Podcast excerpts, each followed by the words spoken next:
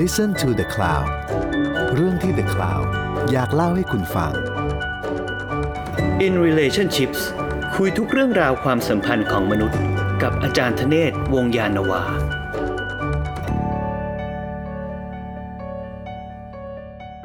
สวัสดีครับ คุณกำลังอยู่ในรายการ In Relationship นะครับ ผมช้างน้อยกุญชรณอยุธยานะครับ ผมอยู่กับอาจารย์ธเนศครับ สวัสดีครับ สวัสดีครับ คราวที่แล้วเราพูดเรื่อง ช่องว่างระหว่างวัยครับอาจารย์ ก็เป็นเรื่องที่น่าสนใจนะครับ generation gap นะครับ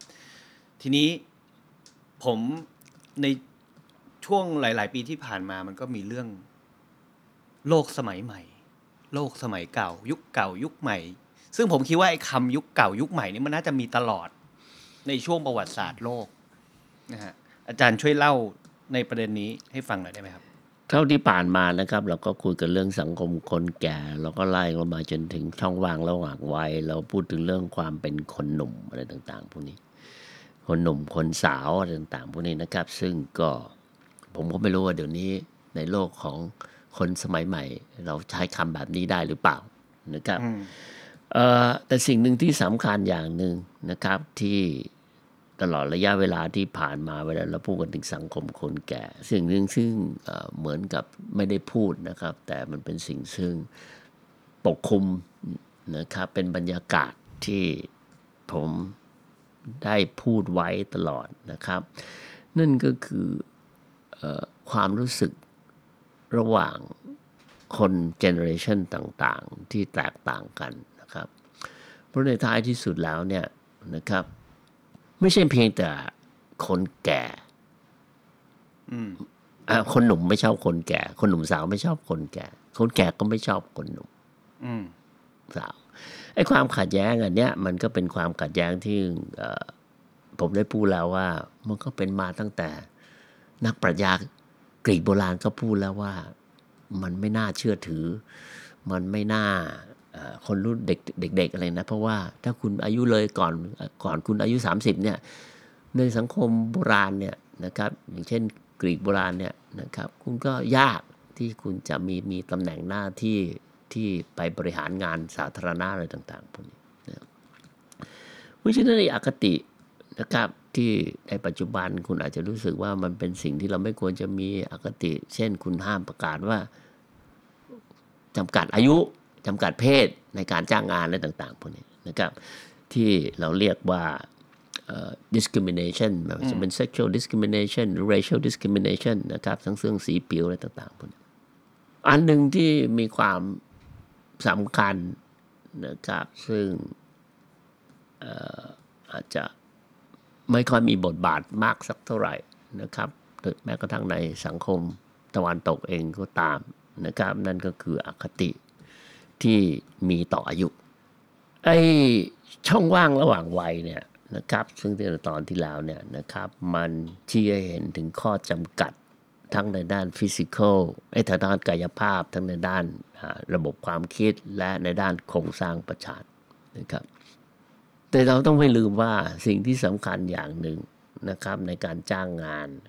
และสถานภาพในทางกฎหมายนั้นเนี่ยนะครับในโลกรัฐประชาในรัฐประชาชาตินั้นเนี่ยนะครับซึ่งถือว่ามวลสมาชิกนั้นนะ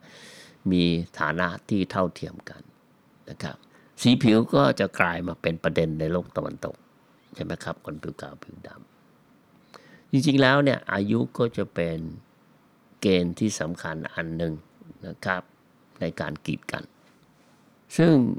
ในคราวที่แล้วผมก็ได้เราก็ได้พูดกันมาตลอดนะครับ ว่าในแต่ละเจนแต่ละเจน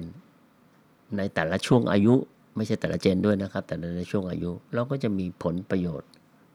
ที่แตกต่างกันออกไปนะครับ การกีดกันทางอายุเนี่ยนะครับ เราหรือฟีฝรั่งเรียกว่าเอจิซึมนั้นเนี่ยนะครับ มันเป็นรูปแบบอันหนึ่งของสิ่งที่ถือว่าเป็นความอายุติธรรม ซึ่งการกีดกันนั้นเนี่ยนะครับก็ไม่ได้เกิดขึ้นกับแค่คนแก่ ก็เกิดขึ้นกับคนหนุ่มสาวด้วย เพราะเราก็จะเห็นได้ว่า คนแก่ก็จะรู้สึกว่าคนหนุ่มนั้น คนหนุ่มสาวนั้นยังไม่มีเอ่อวุฒิภาวะมากพอนะครับ ซึ่งคุณลักษณะอันเนี้ยเราก็จะเห็นได้ในหลายหลายเรื่องนะครับ ตั้งแต่การเมืองการทำงานการใช้ชีวิตทุกมิตินะครับไอ้คำว่าเอจิซึมนั้นเนี่ยนะครับมันเป็นคำซึ่งถูกสร้างขึ้นมานะครับ คนที่สร้างคำคำนี้ขึ้นมาก็คือโรเบิร์ตบัตเลอร์นะครับในปี 1969 นะครับ ซึ่งเราก็จะเห็นนะครับว่าถ้าเรามองย้อนกลับไปนะครับนั่นก็คือช่วงที่โลกตะวันตกนั้นเนี่ยนะครับมีความวุ่นวายแล้วมันมีการประท้วง นะครับ แล้วก็เอ่อความขัดแย้งระหว่างวัยนะครับ ตั้งแต่ปลายทศตั้งแต่ทศวรรษที่ 1950 มาจนถึงนะครับปีที่โดดเด่นที่สุดก็ปี 1968 นะครับ เช่นกระบวนการครับโดยเฉพาะอย่างยิ่งการประท้วงของนักศึกษานะครับในโลกตะวันตกนะครับ โดยเฉพาะอย่างยิ่งในสหรัฐอเมริกานะครับ และที่โด่งดังมากๆนะครับก็คือการ ประท้วงของนักศึกษาที่ปารีสในปี 1968 นะครับ เดือนพฤษภาคม ซึ่งก็จะส่งผลนะครับต่อสำนึกของคนรุ่นใหม่ คนหนุ่มสาวนะครับจำนวนมากทั่วโลกในระยะเวลาต่อมานะครับประเทศไทยก็อาจจะได้รับผลกระทบด้วยผลกระทบมาจนถึงชัดเจนเขาประท้วงเรื่องอะไรครับตอนนั้นที่ปารีสที่อเมโอ้ริกาเรื่องมันเรื่องมันยาวนะครับ จริง ๆ เรื่องมันไม่เป็นเรื่องเลยนะครับตอนเริ่มต้นแต่แรกก็คือเรื่องเอ่อเรื่องหอพัก นะครับผมขอข้ามไปตรงนี้มันมันก็ต้องอธิบายกันยาวนะครับ เรื่องหอพักระหว่างผู้ชายผู้หญิงเนี่ยะเอาเป็นครับว่าเรื่องมันเรื่องเล็กเรื่องแต่มันก็ใครลุกลามใหญ่ลุกโตลามนะครับเรื่องนะเรื่องนู้นแล้วก็ลุกลามใหญ่โต ก็เหมือนกับอ่าถ้าใครลองดูนะครับในการประท้วงในชิลีปี 2019 มันก็ไม่ได้เริ่มต้นอะไรมากมายเลยนะครับ แต่มันมีเชื้อไฟอยู่ความไม่พึงพอใจของคนเอ่อคนคนอายุน้อยนะครับ ผมขอใช้คำนี้ดีกว่า ก็คือค่ารถไฟใต้ดินมันขึ้นแค่ 4 เซนเนี่ยๆสี่เซนนะครับ โอ้โห เละเทะเลยเละเลยนะครับครับเนี่ยอ่าตัวอย่างเนี่ยอายุตัวอย่าง ทีนี้โดยทั่วๆไปแล้วเนี่ยนะครับไอ้ไอ้อคติอันเนี้ยนะครับ มันก็จะเป็นเรื่องปกติธรรมดานะครับ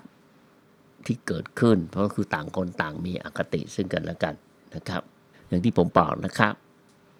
เราก็จะได้ยินประโยคว่าคนแก่มีประสบการณ์มากกว่าอะไรต่างๆนะครับนะ ทีนี้สิ่งที่สำคัญนั่นก็คือเรื่องอถ้าใช้ภาษาไทยก็คือคร่าวๆหยาบๆนะครับ ก็คือวัยวุฒิน่ะมันบ่งบอกถึงความเชื่อถ้ามีความต่อความสามารถของคนในแต่ละวัย เพราะฉะนั้นเนี่ยไอ้ลำดับขั้นทางอายุเนี่ยมันก็จะเป็นตัวบ่งบอกว่าคุณมีความสามารถแค่ไหน ในแง่นี้มันก็หมายความว่าทั้งความแก่และความหนุ่มสาวเนี่ยมันกลายมาเป็นเรื่องที่น่ารังเกียจได้ในเวลาเดียวกัน นะครับขึ้นอยู่กับกลุ่มนะในคราวที่แล้วเราพูดถึงช่องว่างระหว่างวัยช่องว่างระหว่างความแก่และความอ่อนเยาว์เนี่ยมันบ่งบอกถึงประสบการณ์และวิถีชีวิต และเวลาที่แต่ละคนเติบโตขึ้นมาในช่วงประวัติศาสตร์ที่แตกต่างกันนะและไอประสบการณ์อันเนี้ย ที่มันหล่อหลอมไอชุดความคิดที่ลงไปในระดับ cognitive structure เลยเนี่ยนะครับที่คุณหล่อหลอมขึ้นมา ตั้งแต่คุณแม้กระทั่งคุณเป็นตัวอ่อนเนี่ยนะครับกว่าที่คุณจะพัฒนา prefrontal cortex ขึ้นมาเนี่ยนะครับมันเป็นเรื่องที่ยากมากที่จะประสานกันได้นะครับนะอย่างดีเราอาจจะทำความเข้าอกเข้าใจกันได้ แต่เราจะรู้สึกแบบเดียวกันเนี่ย มันคงรู้สึกประสบการณ์มันคนละแบบประเพสบการณ์ราะฉะนั้นความรู้สึก ลึกๆเนี่ย มันมันมันคนละไม่อย่างเหมือนกันแน่นอนมันไม่เหมือนกันนะครับ ทีนี้เราเราได้พูดกันมาตลอดนะครับว่าเราจะเห็นได้ว่าในโลกปัจจุบันเนี้ยนะครับ อายุของคนที่เข้ามามีบทบาท คุมบังเหียนในทางการเมืองเนี่ยนะครับ มันก็จะมีอายุน้อยลงนะครับ มันไม่ใช่เรื่องง่าย ๆเลยนะครับ ใน สังคมดั้งเดิมที่จะให้คนหนุ่มสาวนะครับคนอายุน้อยขึ้นมาดูแลกิจการในทางการเมืองนะครับ แต่ตอนนี้ไม่ใช่ละนะครับ อันนี้ไม่ใช่ซึ่งผมได้พูดไปแล้วนะครับไอ้เส้นทางอันเนี้ยนะครับมันเป็นเส้นทางซึ่งสำหรับผมถือว่ามันมีระยะเวลาของพัฒนาการที่ค่อนข้างที่จะยาว เพียงแต่ว่าอาจจะไม่ยาวมาก นะครับ ถ้าเราเปรียบเทียบกับประวัติศาสตร์ ที่ผ่านมา ก็คือตั้งแต่หลังสงครามโลกครั้งที่หนึ่งเป็นต้นมา ตั้งแต่หลังสงครามโลกครั้งที่หนึ่งเป็นต้นมาเนี่ยนะครับ คนอายุน้อยหรือวัยรุ่นนะครับ ผมขอใช้คำเนี่ยนะครับได้กลายมาเป็น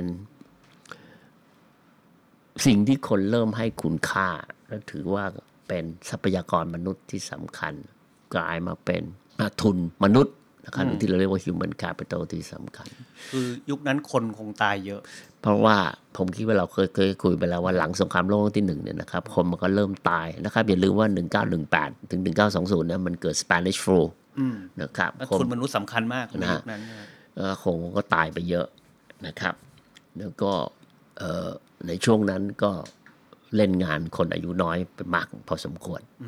นะครับ ซึ่งมันก็จะแตกต่างจากโควิดข่าวนี้ นะครับแล้วเราไปดูว่าไอ้โครงสร้างประชากรไอ้เดมไอ้อายุคนไหนนั้นที่ไปก่อนนะครับซึ่งผมจะไม่พูดตรงนี้ เพราะว่าจริง ๆ แล้วเนี่ยก่อนหน้า 191 Spanish flu 1918 ถึง 1920 เนี่ยในปลายศตวรรษที่ 19เนี่ยมันมีไอ้ฟลูเนี่ยมันระบาดก่อนหน้านั้นแล้วนะครับ ทีนี้หลังจากนั้นเป็นต้นมาเนี่ยนะครับ พอหลังสงครามโลกครั้งที่สองนะครับ คนหนุ่มคนสาวพวกเนี้ยนะครับ ก็จะมีบทบาทสำคัญนะครับ ที่เช่นเข้าไปในโรงเรียนและการศึกษานะครับ ก็เริ่มขยายตัวอย่างมากหลังสงครามโลกครั้งที่สองถ้าใครกับผมก็คิดว่าถ้าใครฟังรายการนี้มาตลอดผมก็จะพูดได้เห็นถึงเรื่องความขัดแย้งของเจเนอเรชันในช่วงทศวรรษที่ 1950 นะครับ และชัดเจนที่สุดนะครับ ก็นำไปสู่ความประท้วงของกลุ่มต่างๆไล่ตั้งแต่ฮิปปี้มาจนถึงการประท้วงของนักศึกษาในปี 1968 ในแง่ของเออเอ่อสันทนาการในแง่ของเอ่อ popular culture หรือวัฒนธรรมป๊อปเนี่ยนะครับก็จะเห็นได้จากหนังเรื่อง Rebel อืม without cause without cause นะครับ ของเออ ที่หนังที่เจมส์ดีนเล่นนะครับโด่งดังนะก็คือความโกรธแค้นนะครับ ความ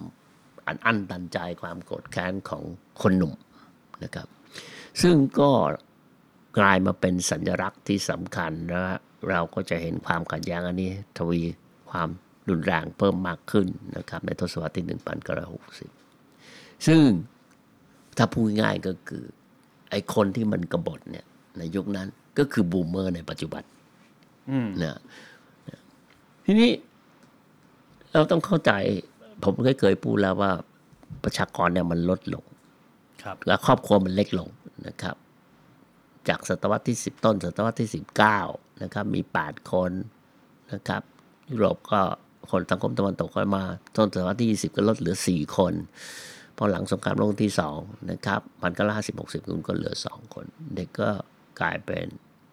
คนที่มีค่ามากขึ้น เด็กเป็นคนสำคัญใช่แล้วก็มีค่ามากขึ้น เพราะคุณคุณไม่คุณไม่คุณยอมให้ลูกตายไม่ได้อะมีลูกน้อยลงอ่านะคุณยอมให้ลูกตายไม่ได้ได้เมื่อก่อนนี่คุณอาจจะมีสิบคนตายไปคนหนึ่งก็อาจจะไม่เป็นไรนะครับมาพูดแบบนี้ก็ไม่ใช่ว่าไม่ไม่เป็นไรนะครับ มันเป็นไรอะ่ะพ่อแม่ก็ต้องเสียใจเป็นธรรมดา แต่เพียงแต่ว่า พอคุณมีสิบสามคนสิบคนเนี่ยคุณก็จะไม่ก็มีลูกเยอะมีมันคุณก็จะไม่ได้รับลูกแต่ละคนก็จะไม่ได้รับความสนอกสนใจนะครับ คุณก็จะไม่ได้รับทรัพยากรนะครับ ที่พ่อแม่ตุ้มเทให้มากมายขนาดนั้นนะครับถึงแม้ว่าคุณอาจจะคุณอาจจะเป็นท่านหลอร์ดท่านเอิร์ลหรือร่ำรวยมหาศาลคุณก็จะไม่มีนะแต่พอมีลูกน้อยลงคุณก็จะได้รับความประคบประหงมดูแลมากขึ้น ทีนี้ ผมได้พูดแล้วว่าคนพวกเนี้ยนะครับ เด็กๆ พวกเนี้ยนะครับ มันกลายมาเป็น human capital มันกลายมาเป็น human resource ต่างๆพวกนี้ทุกคนก็จะเริ่มต้องเริ่มเข้าอกเข้าใจนะครับ เช่น คุณต้องกินอาหารครบห้าหมู่ไหมดูแลความประพฤติต่างๆ เด็กก็จะเริ่มถูกดึงออกจากพร้อมนะฮะเพราะฉะนั้นคุณก็ต้องดูแลโภชนาการความประพฤติกินดีอยู่ดีได้เรียนหนังสือนะฮะทีนี้การเรียนเรียนหนังสือเนี่ยนะครับมันก็เป็นสิ่งที่สำคัญ เมื่อรัฐประชาชาติต้องการให้มีการศึกษาภาคบังคับ เพราะมันก็จะเป็นสิ่งที่คุณจะถูกฝึกฝนให้กลายเป็นพลเมือง ซึ่งในกรณีนี้นะครับมันก็จะแตกต่างไปจากการฝึกฝนนะครับในการเรียนมหาวิทยาลัย ซึ่งเรียนไปเป็นอาชีพนะครับเรียนไปทำมาหากิน แต่ไม่ได้ไม่จำเป็นที่จะต้องเป็นส่วนหนึ่งของโครงสร้างพลเมืองนี่คือจึงนำไปสู่ข้อตกเถียงจำนวนมากว่า นะครับ เราควรจะอุดหนุน รัฐควรจะอุดหนุนไม่อุดหนุนนะครับ แน่นอนแต่สิ่งที่สำคัญนั่นก็คือว่าตลอดระยะเวลาที่ผ่านมานักเศรษฐศาสตร์นะครับหรือใครต่าง ๆ พวกนี้ก็จะพูดอยู่แล้วว่า มันเป็นเรื่องที่สำคัญมากนะครับ ในเรื่องของการที่คุณจะลงทุนในทางการศึกษานะครับ ทีนี้แน่นอนนะครับนี่ก็กลายมาเป็นหนุ่มสาวก็จะเป็นแรงงานที่สำคัญนะครับ ซึ่ง นี่ก็คือประเด็นที่เราพูดกันมาตลอด พอคุณไม่มีประชากรคุณก็จะไม่มีแรงงานนะครับ ซึ่งก็จะสร้างปัญหานะครับ ที่เราพูดกันมาตลอดก็คือสังคมคนแก่นะครับ เราจะเห็นได้ว่าไอ้ตอนเนี้ยนะครับทุกคนก็จะเริ่มหันมาพอยิ่งมันมีสังคมคนแก่มากขึ้น คุณก็ยังเห็นคุณค่าของคนหนุ่มคนสาวมากว่า เขามีความสำคัญนะทีนี้ไอ้ความสำคัญอันเนี้ยนะครับมันไม่ได้มาพร้อมกับสำนึกในเชิงเศรษฐกิจเท่านั้น สิ่งที่สำคัญอย่างหนึ่งของความเป็นคนหนุ่มคนสาวนะครับ ที่ได้รับความสำคัญตลอดระยะเวลาศตวรรษที่ 20 มาจนถึงศตวรรษที่ 21เนี่ยมัน มันค่อยๆสั่งสมมาเรื่อยๆ เช่นสำนึกในเรื่องของการมีวันเกิด มันเป็นสำนึกที่ขยายตัวอย่างมากในศตวรรษที่ 20 นะครับ แน่นอนการขยายตัวของอสำนึกในวันเกิดในโลกตะวันตกนะมันก็ไปพร้อมกับ การโทรคมนาคมสื่อสาร ซึ่งในเมื่อก่อนนี้มันก็คือวิทยุนะครับอันดัชนีอันหนึ่งที่เราจะเห็นได้ชัดนั่นก็คือการความนิยมของเพลง Happy Birthday เมื่อก่อนเขาไม่มีร้องเพลงวันเกิดกันหรอครับ เพลงวันเกิดเป็นสิ่งที่เกิดขึ้นในปลายศตวรรษที่ 19นี่เองวันเกิดก็จำไม่ได้กันด้วยว่าเกิดวันไหนคุณไม่มีปฏิทินคุณจะไปจำอะไรกันขนาดนั้น อันนี้คือย้อนไปสองร้อยปีที่แล้วนะครับ เราพูดถึงสังคมมันไม่ได้มีความสำคัญอะไรขนาดนั้นนะครับวันเกิดมาสำคัญเอายุคนี่แหละพันศตวรรษที่สิบเก้าปลายศตวรรษที่ปลายด้วย แล้วก็กว่าเพลงไอ้ Happy Birthday เนี่ยนะครับได้รับความนิยมก็ทศวรรษที่หนึ่งพันเก้าร้อยสามสิบนะครับเพราะว่าผ่านไอ้วิทยุนะครับการมีอายุมันบ่งบอกว่าคนแต่ละวัยนั้นควรจะปฏิบัติตัวให้เหมาะสม อย่างไรนะครับ อันนี้ในแง่นี้มันก็จะเหมือนกับสังคมอินเดียที่เราพูดถึงอาสมสีต่างๆนะครับอายุก็ยังบอกว่าชีวิตคุณผ่านอะไรมาบ้าง ประสบความสำเร็จหน้าที่การงานอะไรต่างๆ ที่เราเราได้คุยกันมาแล้วหรือนะครับ ว่า เออ คุณก็จะได้ฟังที่ฝรั่งมันถามบอกว่า เออ คุณจูบครั้งแรกเมื่อไหร่อะไรต่าง ๆ พวกนี้ หรือแม้กระทั่งคุณดูใน Facebook ว่าเอาคุณ ไปดูหนังครั้งแรกเมื่อไหร่อะไรประสบการณ์ครั้งแรกของเอคุณออะไรนะครับมีอะไรบ้างเออใช่ไหมพอมันบอกปังปุ๊บเนี่ยเห็นไหมเมื่อเช้านี้ผมเห็นมีคนรูปถามว่าทุกคนยืนค่อยคิวรับไปยืนที่ตู้ตู้โทรศัพท์ มันก็จะบอกคุณเลยว่า คุณมาจากยุคไหน เทคโนโลยีมันจะเป็นตัวบ่งบอกอย่างที่อย่างง่ายเอาที่สุดง่ายๆคนรุ่นยุคนี้ก็อาจจะไม่เคยเข้าใจกับปรากฏการณ์ต่อคิวโทรศัพท์อ่า ไปยืนพูดที่ขอคิวโทรศัพท์ที่โทรศัพท์สาธารณะอืมหรือเพจเจอร์ก็เขาก็จะงงว่าคืออะไรเพจเจอร์มันคืออะไรต่าง ๆ พวกนี้นะหรือแม้กระทั่งวิดีโอ หรืออะไรต่างๆพวกเนี้ยนะครับ ทีนี้ไอ้ความเทคโนโลยีพวกเนี้ยนะครับมันเป็นเทคโนโลยีซึ่งทำให้คุณนั้นเนี่ย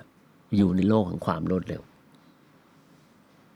รถยนต์เครื่องบินเจ็ต พลังงานนิวเคลียร์โทรทัศน์วิทยุโทรศัพท์มือถือนะครับหรือแม้กระทั่งการขยายตัวด้วยรถไฟตั้งแต่สมัยเป็นเครื่องจักรไอ้น้ำมาจนถึงปัจจุบันนี้นะครับ รวมไปจนถึงการขยายตัวของระบบรถยนต์นะครับ ซึ่งก็ทำให้ทุกคนมันมีการเคลื่อนตัวอยู่ตลอดเวลา ในขณะเดียวกันแล้วเนี่ยนะครับด้วยเทคโนโลยีต่าง ๆ พวกเนี้ย มันเป็นโลกของความเร็ว มันทำให้คุณนั้นสามารถที่จะมีการเคลื่อนตัวไปตามที่ต่างๆ ได้ไม่แตกต่างจากการที่คุณมีการศึกษาและ คุณเคลื่อนตัวเปลี่ยนจากชนชั้นหนึ่ง ไปสู่อีกชนชั้นหนึ่งอืมนะครับ อย่างนี้โลกมันก็จะเร็วขึ้นเรื่อยแล้วมันก็จะเร็วขึ้นไปเรื่อยๆ ทีนี้สิ่งที่มันสำคัญ นอกเหนือไปจากนั้นนั่นก็คือว่าไอ้เทคโนโลยีอันเนี้ยมันจะเป็นตัวที่จะตอกย้ำสิ่งอันหนึ่งซึ่งสำหรับซึ่งเดี๋ยวผมจะพูดต่อไปเนี่ยนะครับ นั่นก็คือสำนึกของความเป็นคนสมัยใหม่สำนึกของความเป็นคนสมัยใหม่นั้นเนี่ยนะครับมันเป็นสำนึกซึ่งเกิดขึ้น และลงตัว ก็ประมาณ 200 ปีๆครับนะครับ โลก modern ไอ้คำว่า modern นี่มันมีนะครับมานานแล้วใช่ไหมครับคำว่า200ปี modern มีมานาน แต่ความหมายในลักษณะของการที่ว่าคุณเป็นของสมัยใหม่ที่ละทิ้งของเก่าเนี่ย มันเป็นสิ่งซึ่งลงตัวจริง ๆ ก็ประมาณศตวรรษที่สิบแปดสิบเก้าอาจจะพัฒนาขึ้นมาตั้งแต่เอ่อศตวรรษที่สิบสี่อะไรอย่างเงี้ยนะครับค่อยๆพัฒนาขึ้นมาเรื่อยๆ ทีนี้ไอ้โลกของโมเดิร์นอันเนี้ยนะครับ มัน ถูกล็อกด้วยอีกสิ่งหนึ่งที่สำคัญมากนะครับ ในศตวรรษที่ 18 นั่นก็คือความคิดเรื่องสังคมมันจะต้องก้าวหน้าโลกมันจะก้าวหน้าขึ้น โลกมันจะดีกว่าในอดีต เมื่อโลกมันดีกว่าอดีต คุณก็ไม่มีความจำเป็นอะไรที่จะต้องรู้สึกว่าฉันจะผูกพันอยู่กับของเก่าอื ราะฉะนั้นสิ่งที่มันสำคัญอย่างหนึ่งนั่นก็คือการที่เรานั้นเนี่ยนะครับในความเป็นโลกสมัยใหม่ เราก็จะต้องทิ้งอดีตไว้ให้หมดอะไรที่มันเป็นรุ่นเก่า มันก็จะไม่ควรที่จะเก็บเอาไว้ผมนึกถึงรถไฟสองตู้ที่มันมีตู้เก่ากับตู้ใหม่เลยอืมตู้ใหม่มันแรงกว่าอืมมันพร้อมจะตัดตู้เก่าทิ้งไปเลยอืมเพ ราะฉะนั้นเนี่ยไอ้โลกสมัยใหม่เนี่ยมันจึงเป็นโลกที่ทำให้มนุษย์สมัยใหม่นั้นจำเป็นอย่างยิ่งที่จะต้องทิ้งของเก่าอืมนี่ทั่วโลกนะฮะนั่นนะนั่นนี่อันนี้เป็น concept ที่มาจากโลกตะวันตก ทิ้งของเก่าด้วยเทคโนโลยีเนี่ยมันทำให้สิ่งอันเนี้ยความนึกอันเนี้ยมันมีความชัดเจนเพิ่มมากยิ่งขึ้นมันยิ่งตอกย้ำสิ่งอันนี้อืมคุณไม่สามารถที่จะ load app ต่างๆ ด้วยโทรศัพท์เมื่อ 20 ปีที่แล้วอืมหรือโทรศัพท์เมื่อ 5-6 ปีที่แล้ว คอมพิวเตอร์ก็เช่นกันด้วยลักษณะอันเนี้ยมันจึงทำให้เราเห็นได้ว่า คนที่เกิดมาในรุ่นหนึ่งเนี่ยมันเติบโตขึ้นมาพร้อมกับเทคโนโลยี ที่ในเวลานั้นมันออก เช่น คุณใช้เพจเจอร์ในรุ่นนั้นพอมารุ่นนี้ คุณใช้ โทรศัพท์โนเกียสามสามหนึ่งศูนย์อะไรต่าง ๆ พวกนี้ก็ไล่ขึ้นมาจนถึง iPhone อะไรต่าง ๆ พวกนี้ ก็จะเป็นยุคของมัน ซึ่งพอคนรุ่นใหม่ คนหนุ่มสาวที่เกิดมาเนี่ยเขาสวมตัวลงเองเนี่ย เขาเกิดมาพร้อมกับเทคโนโลยีพวกนี้ มันก็ทำให้เขาเนี่ยกลายมาเป็นคนที่ ผูกด้วยเทคโนโลยี ด้วยความอ่อนเยาว์ด้วยอะไรทุกอย่างทำให้เขากลายเป็นคนที่อยู่กับโลกสมัยใหม่ เพราะฉะนั้นโดยปริยาย มันก็จะเป็นธรรมดาอยู่เองที่จะต้องเกิดสภาวะ เอจิซึมขึ้นอืมทั้งจากคนแก่และจากคนหนุ่ม คือแยกกัน เพราะระบบมันทะระบบคิดของโลกสมัยใหม่ที่พัฒนาขึ้นมาจากยุโรปตะวันตกเนี่ย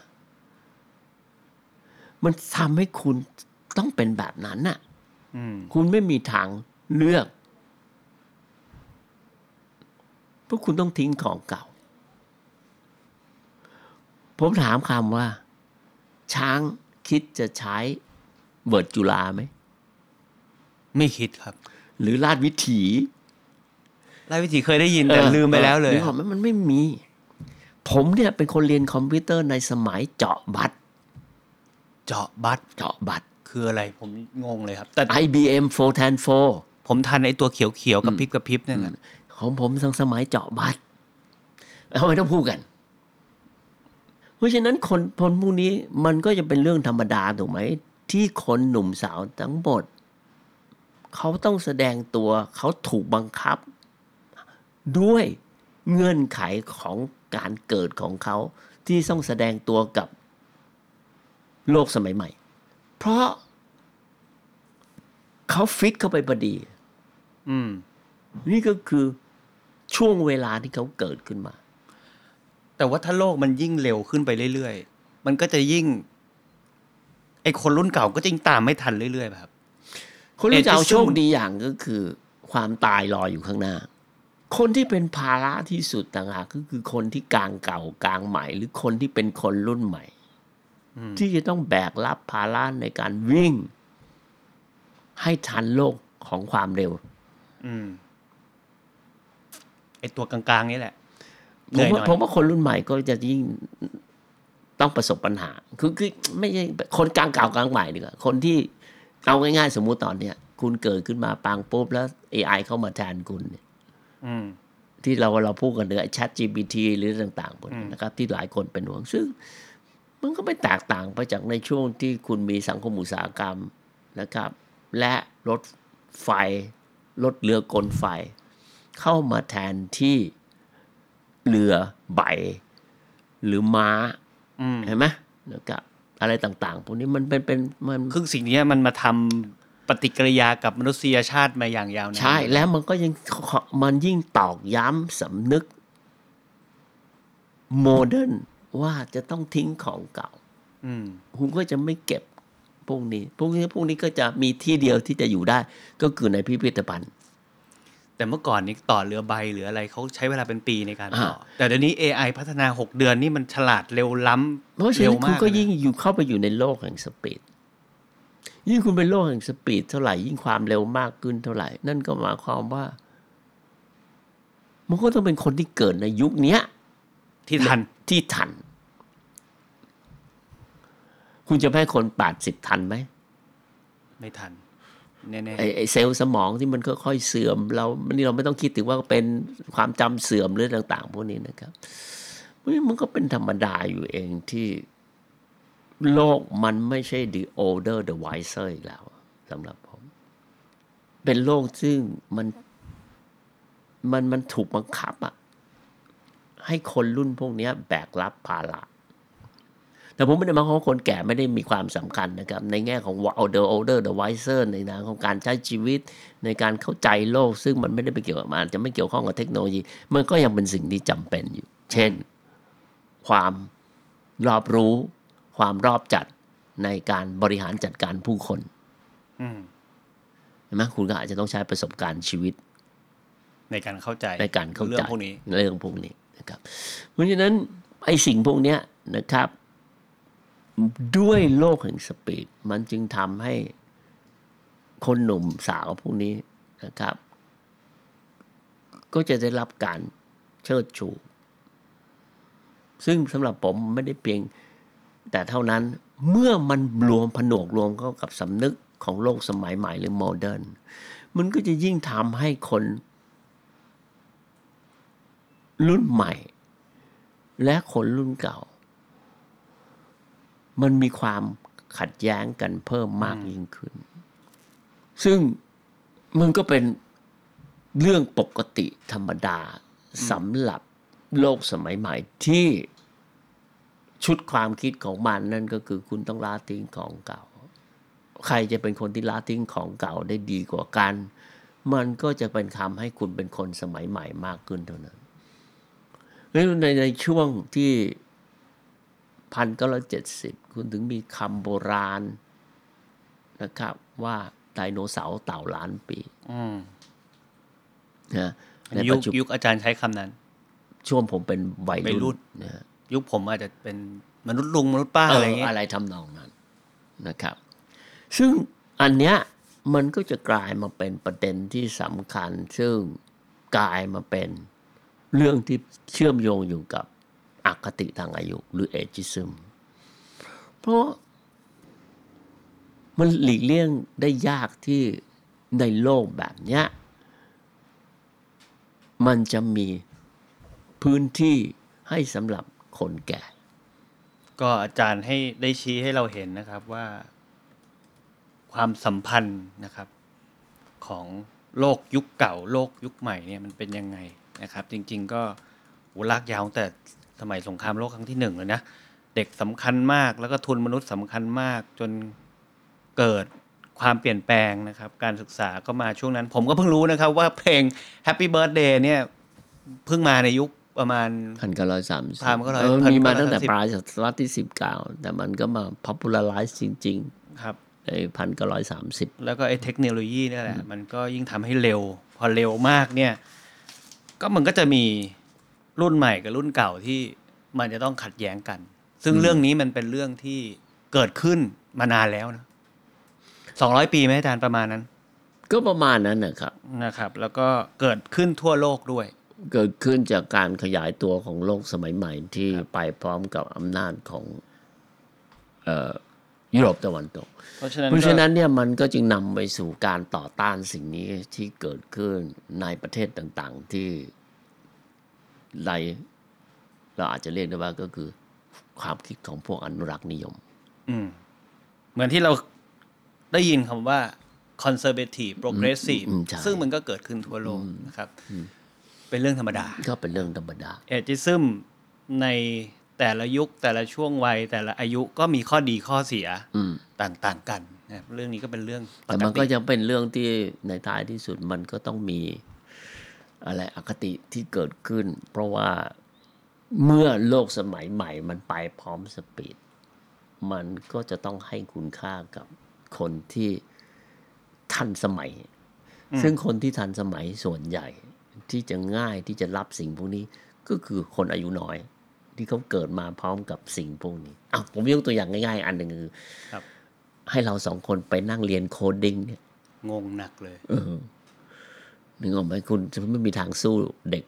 อายุสิบขวบที่มาเรียน coding มาอืมตั้งแต่เริ่มต้นใช่นึกออกเพราะฉะนั้นมันก็มันเป็นสิ่งที่ได้เปรียบเสียเปรียบกัน